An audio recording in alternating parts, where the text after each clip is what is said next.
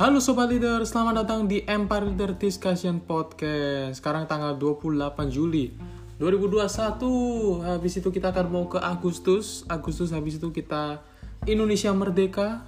Tapi sebelum Indonesia Merdeka Kelihatannya awal-awal Agustus tuh nanti leader kembali lagi vaksin tanggal 7 Agustus ya. Kalau kalian mau info soal vaksin langsung aja di episode yang ngomongin soal pengalaman vaksin. Nah, di situ nanti uh, caption below-nya itu ada nomor WhatsApp buat yang vaksin ya. Jadi buat kalian yang mau vaksin buat domisili Sidoarjo atau mungkin di Surabaya kalian bisa langsung hubungi nomor WhatsApp itu kalian bisa pesen eko pesen kalian bisa daftar buat nanti vaksin vaksinnya itu kalau di Surabaya leader sih di Grand City ya di Grand City.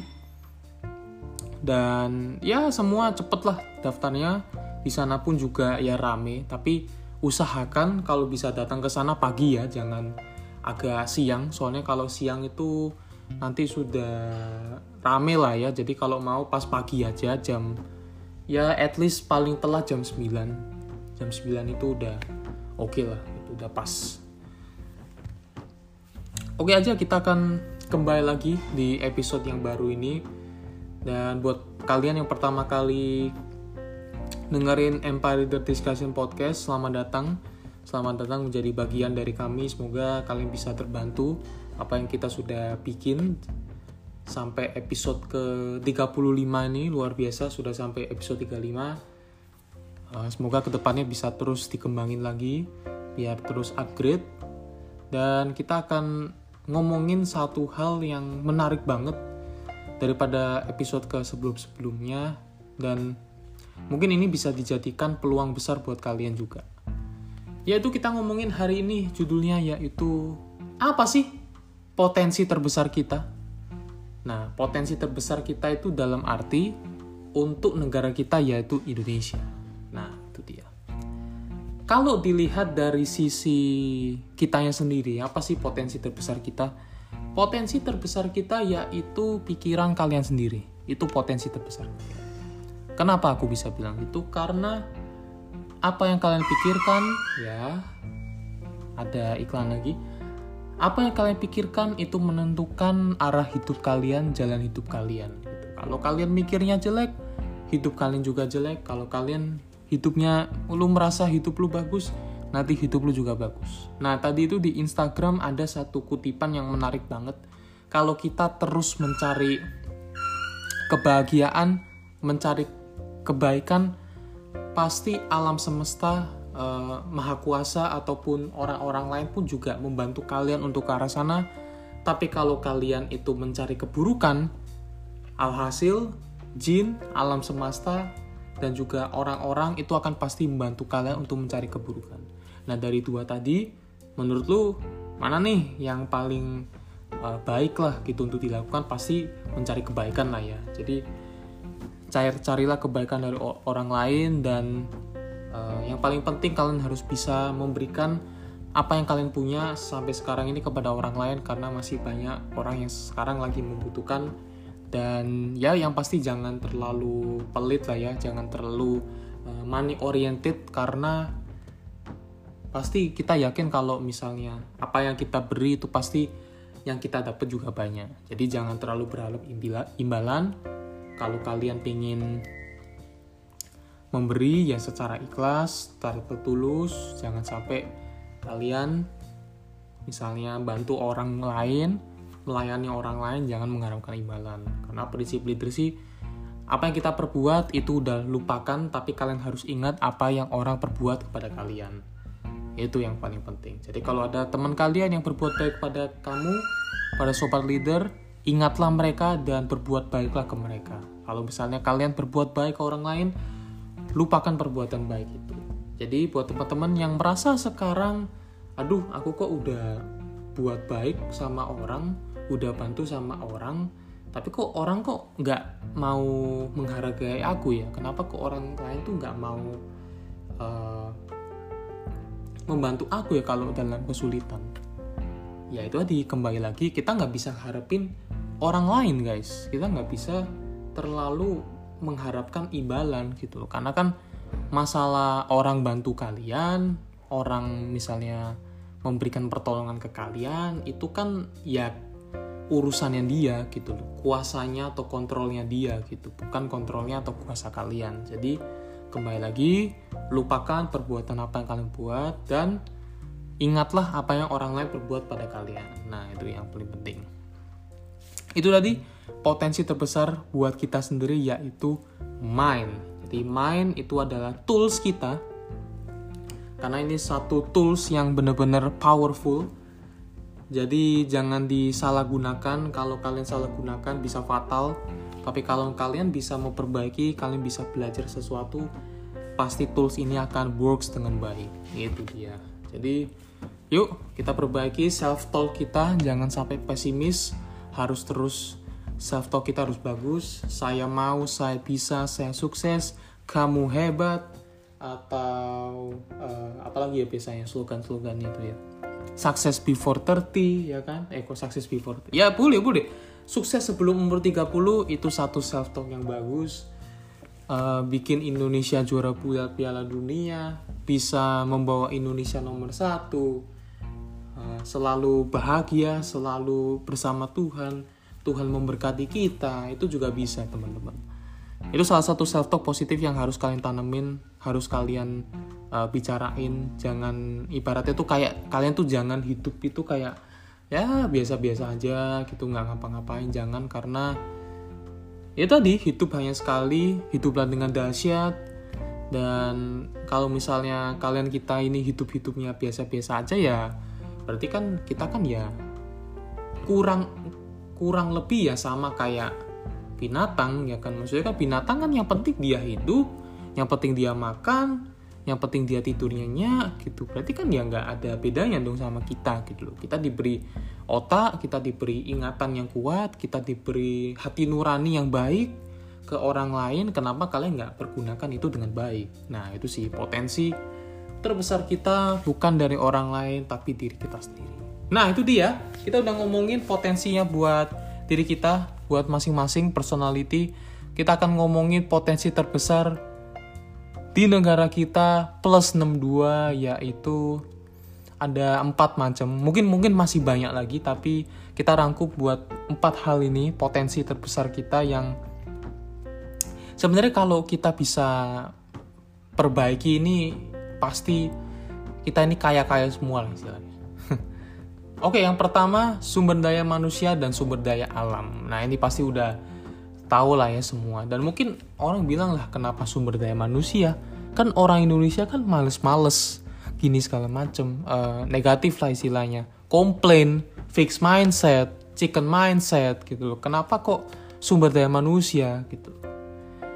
Sejelek-jeleknya orang Indonesia, tapi kalau kitanya sendiri nih mau mengubah perubahan, mau mengambil perubahan itu ya setidaknya kan kalian udah bantu negara gitu kalian udah bantu pemerintah. Tapi kalau kalian tetap nyalain Allah wong Indonesia walah. Ya kan pernah sih kalian dengeri siapa gitu?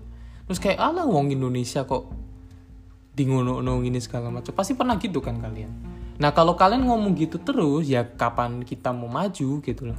Ah wes kini so menang. Ya kapan mau menang kalau kalian ngomong kayak gitu gitu loh ya mungkin oke okay lah realitanya kayak gimana tapi kembali lagi kita nggak boleh pesimis sama sekali gitu loh. Jadi kita mencoba untuk bikin sistem yang gimana caranya mereka bisa terus uh, percaya diri terus punya keinginan yang kuat tuh yang paling penting sama punya mental yang kuat gitu. Nggak gampang baper nggak gampang suka balas dendam nggak gampang iri juga. Jadi itu yang harus uh, penting dan itu juga menjadi tugasnya empire leader untuk bisa uh, terus memberikan mungkin semangat memberikan edukasi soal itu sih sebenarnya.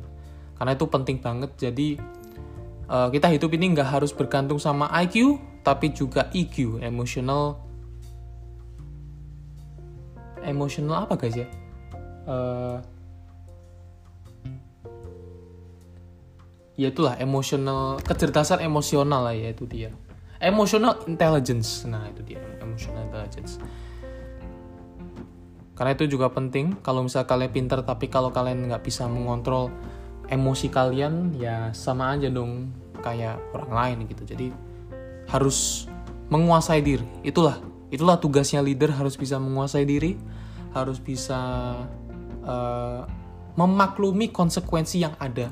Karena leader yakin setiap keputusan yang kita ambil itu pasti ada pihak lain yang akan nggak suka sama keputusan kita.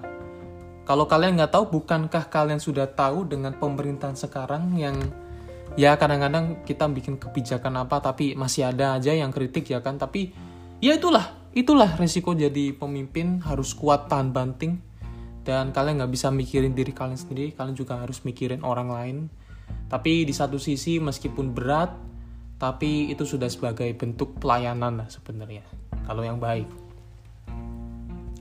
Dan kalau ngomong sumber daya alam sebenarnya kita kurang bisa memanfaatkan sih sebenarnya. Tapi kalau kita bisa lihat ya kita coba nih sumber daya alam apa aja sih di uh, Indonesia ya kita coba cari.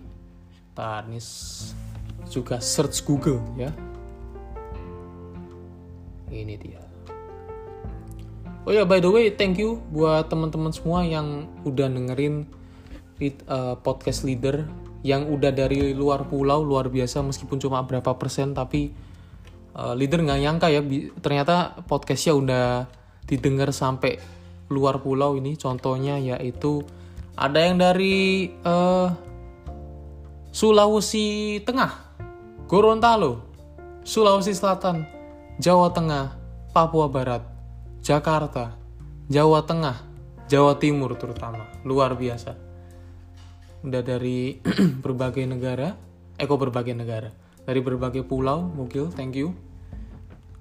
Buat teman-teman yang dengerin terima kasih banyak. Dan ya semoga terus bisa dikembangin semoga bisa dipasarkan ke uh, bisa dipancarkan di semua daerah di Indonesia. Semoga uh, podcast ini bisa jadi mungkin berkat lah ya buat orang-orang lain. Ya nggak nyangka sih udah mungkin hampir satu bulan dari 16 16 Juni kalau nggak salah bikin podcast ini. Ya sekalian cari ini ya teman-teman ya. Sekalian cari di Google sekalian ngobrol soal podcast. Jadi intinya mulai aja dulu nggak usah mikirin engagementnya gimana atau viewsnya kayak gimana atau cari uangnya gimana. Nggak usah bikin aja dulu gitu skip uploading nah ini udah ketemu apa aja sih sumber daya alamnya wah ini banyak banget yaitu hutan lautan minyak bumi, gas alam, dan juga batu bara.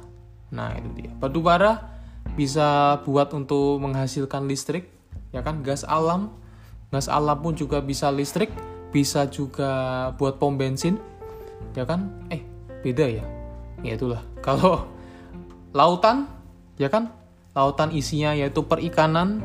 Kita kan salah satu sumber ikan yang juga terbanyak dan kalau misalnya dari dan juga hutan kalau misalnya dari lima hal ini kita bisa kembangkan ini luar biasa banget yang kaya bukan cuma di kota tapi di desa-desa pun juga sangat-sangat kaya dan ya semakin makmur lah sebenarnya tapi kelihatannya ada satu platform yang menarik banget kalau kalian nggak tahu namanya komunitas bisa ekspor itu luar biasa banget ya. Jadi ternyata ekspor sih nggak se apa ya nggak seburuk yang kita tahu yang ada mafianya kayak ada ininya kayak ternyata nggak juga gitu. Dan ternyata kita juga bisa salah satu negara yang bisa diperhitungkan gitu dalam uh, dunia ekspor gitu loh. Karena mungkin kita punya bahan-bahan mentah yang melimpah dan sebenarnya kita masih bisa terus bisa kembangkan sih sebenarnya itu yang paling penting dan ya leader yakin sih mungkin 10 tahun ke depan kita bisa lebih baik daripada tahun 2021 pasti kita terus memperbaiki diri, terus self improvement itu yang paling penting. Dan yang macam-macam lah ya. Kalau masalah tambang ada nikel, ada emas, ada uh, lithium ya kan yang sekarang katanya mau dibuat baterai ya, dibuat baterai. Coba uh, lihat tambang lithium di di mana ya tuh ya? Tambang lithium tuh ya? Di Sulawesi atau di mana gitu? Biar Pak Luhut aja yang tahu. Wah nggak bisa ya. Udahlah itulah ya. Pokoknya uh, sumber daya alam dan sumber daya manusia ini emang harus benar-benar terus dikembangkan. Tapi leader yakin 10 tahun akan bisa terus meningkat lah. Tapi meskipun banyak kekurangan tapi itu tadi kita harus fokus ke kelebihan kita. Terus yang kedua sejarah dan budaya. Eh sorry kita ke investor asing masuk. Kenapa kok kita investor asing tuh bisa masuk? Kenapa? Karena ada hubungannya juga sama sumber daya alam dan juga sumber daya manusianya gitu. Sumber daya manusianya orang-orang Indonesia dikenal dengan ramah, dikenal dengan sopan santun meskipun Microsoft mengumumkan mengumumkan bahwa orang Indonesia di dunia maya sangat-sangat tidak sopan nomor satu di Asia Tenggara. Itu dia. Tapi kelihatannya nggak cuma di Indonesia deh kelihatannya di seluruh negara pun juga gitu deh kelihatannya ya. Tapi ya wajar gitu loh namanya apa ya namanya di dunia maya tuh kan pasti orang tuh lihat kejelekannya tuh kalian bisa langsung di uh, sosial media gitu. Karena sosial media itu kan orang kan pasti satu nggak akan melihat akan melihat dalam arti mereka pun juga nggak tahu di dunia asli yang gimana. Jadi dia merasa kayak ya udah seenaknya aja di uh, di chat. Atau aduh. Ngantuk nih di Instagram. Jadi kita nggak pernah tahu. Tapi itu tadi sih uh, kita sopan santun orangnya. Terus dari sumber daya alamnya pun juga kita salah satu yang paling kaya. Akhirnya investor asing itu juga cukup tertarik dan bisa menanamkan modal di sini. Dan dengan menanamkan modal di sini kan berarti sudah membuat ekosistem sudah bikin uh, bisa meningkatkan perekonomian buat daerah-daerah gitu. Itu yang paling penting sih sebenarnya. Jadi bukan berarti kita anti asing atau mungkin ya anti asing atau gimana. Tapi kita juga butuh gitu. Kita juga butuh mereka buat bisa ya membangun industri di sini bisa meningkatkan uh, kecerdasan juga di sini itu yang paling penting yang ketiga yaitu sejarah dan budaya. Nah kita pun juga punya potensi untuk bisa menawarkan ke dunia bahwa sejarah dan budaya kita pun juga sangat-sangat luar biasa gitu loh. Dari budaya pun kita dari Sabang sampai Merauke itu kita punya wah berapa bahasa ya? Mungkin hampir ratusan bahasa. Kita nomor dua ya bahasa terbanyak itu. Coba kita lihat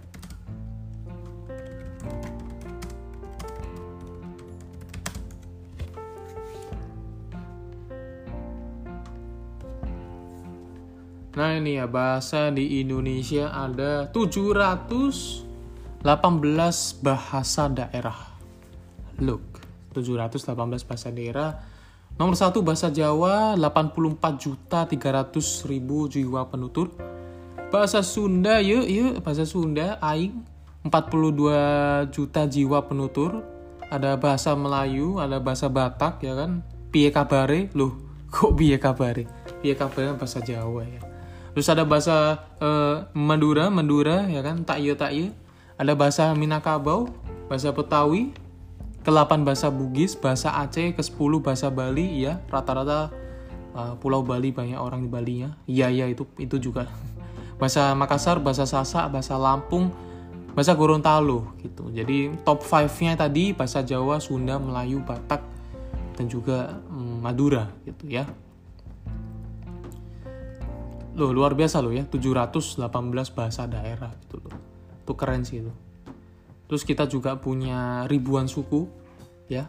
Kita juga punya ribuan bahasa juga dari uh, berbagai daerah. Itu juga luar biasa banget.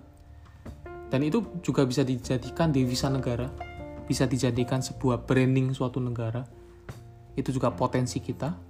Dari budaya dari Sabang sampai Merauke aja kita punya kebudayaan yang berbeda-beda Contohnya aja uh, Bandung sama Jakarta itu kan budayanya kan juga beda. Kalau Jakarta lebih keras, tapi kalau yang Bandung itu lebih orang-orangnya lebih santai, lebih rileks ya kan, nggak terlalu gerusa-gerusu. Itu tadi sejarah dan budayanya bisa dibuat uh, branding buat uh, negara Indonesia ini. Dan pariwisata, nah itu dia. Pariwisata ada Bali, ada Danau Toba, Labuan Bajo, ada juga Raja Ampat. Wih Raja Ampat ada satu kayak nggak tahu apa ya sungai atau apa gitu kayak jernih banget biru banget tuh kelihatannya. Keren gitu. Biru gitu. Jadi kayak bersih gitu kelihatannya nggak kotor. Uh, apalagi tuh yang selain Danau Toba di Sulawesi itu yang terkenal aduh apa sih namanya tuh? Laut-laut uh, Bunaken. Ya Taman Bunaken nih kalau nggak salah. Gunung Bromo ya kan? Gunung-gunung yang lain tuh kan luar biasa. Kita uh, pariwisata alamnya tuh harusnya bisa dijual ke orang-orang. Maksudnya bukan dijual harga maksudnya dijual secara promosinya tuh kan harusnya tuh yang harus bisa dimanfaatin gitu. Jadi itu yang paling penting dan ada satu cerita menarik kenapa kok Thailand itu bisa lebih terkenal dari negara-negara Asia Tenggara lain. Ini juga belajar dari salah satu mantan menteri pariwisata Pak Wisnu Tama.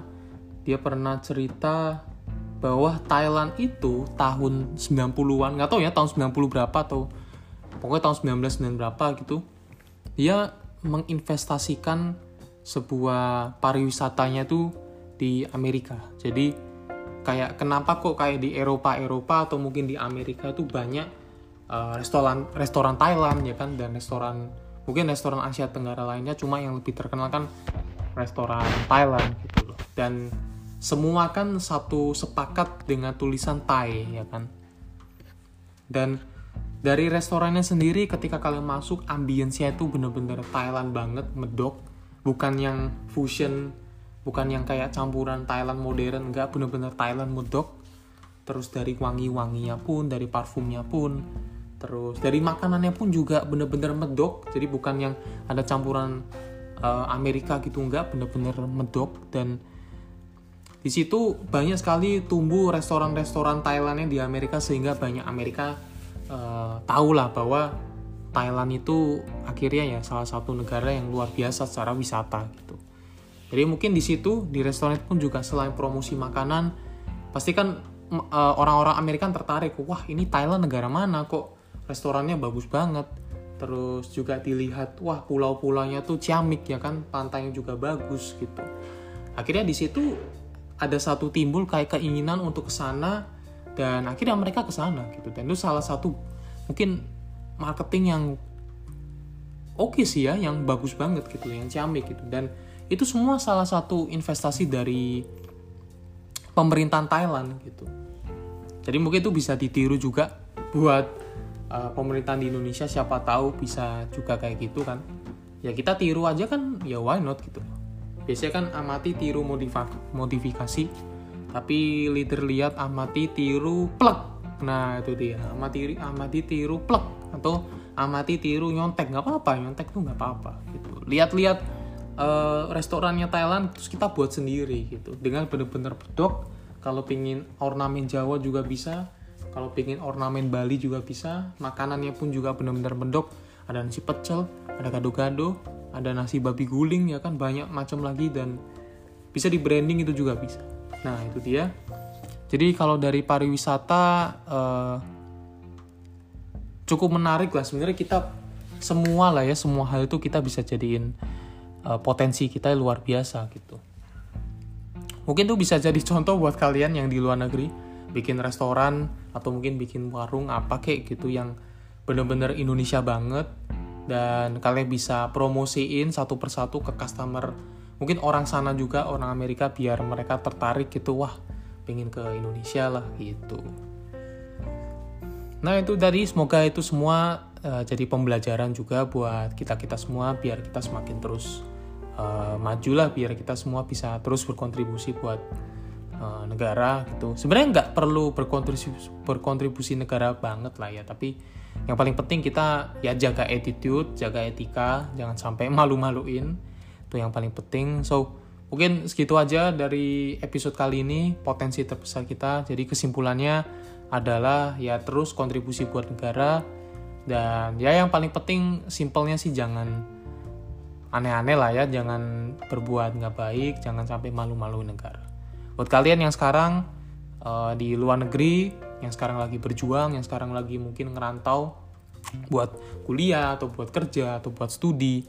Ya yang paling penting jangan sampai malu-maluin negara lah itu aja sih sebenarnya kuncinya. Jangan malu-maluin negara karena meskipun ya kalian orang sipil yang bukan apa-apa tapi kan kalian di sana luar negeri kan setidaknya kan representing Indonesia gitu loh. Kalau kalian attitude yang jelek kan orang sana kan pasti ya akhirnya nganggep orang Indonesia kan jelek gitu loh dengan adanya kalian-kalian gitu. Jadi ya terus perbaiki diri itu yang paling penting. Oke oke segitu aja dari episode kali ini. Potensi apa aja yang terbesar untuk Indonesia dan dan kita yang juga. Terima kasih buat yang udah dengerin. Semoga kalian terbantu dan leader pamit Sampai jumpa di episode selanjutnya. Bye.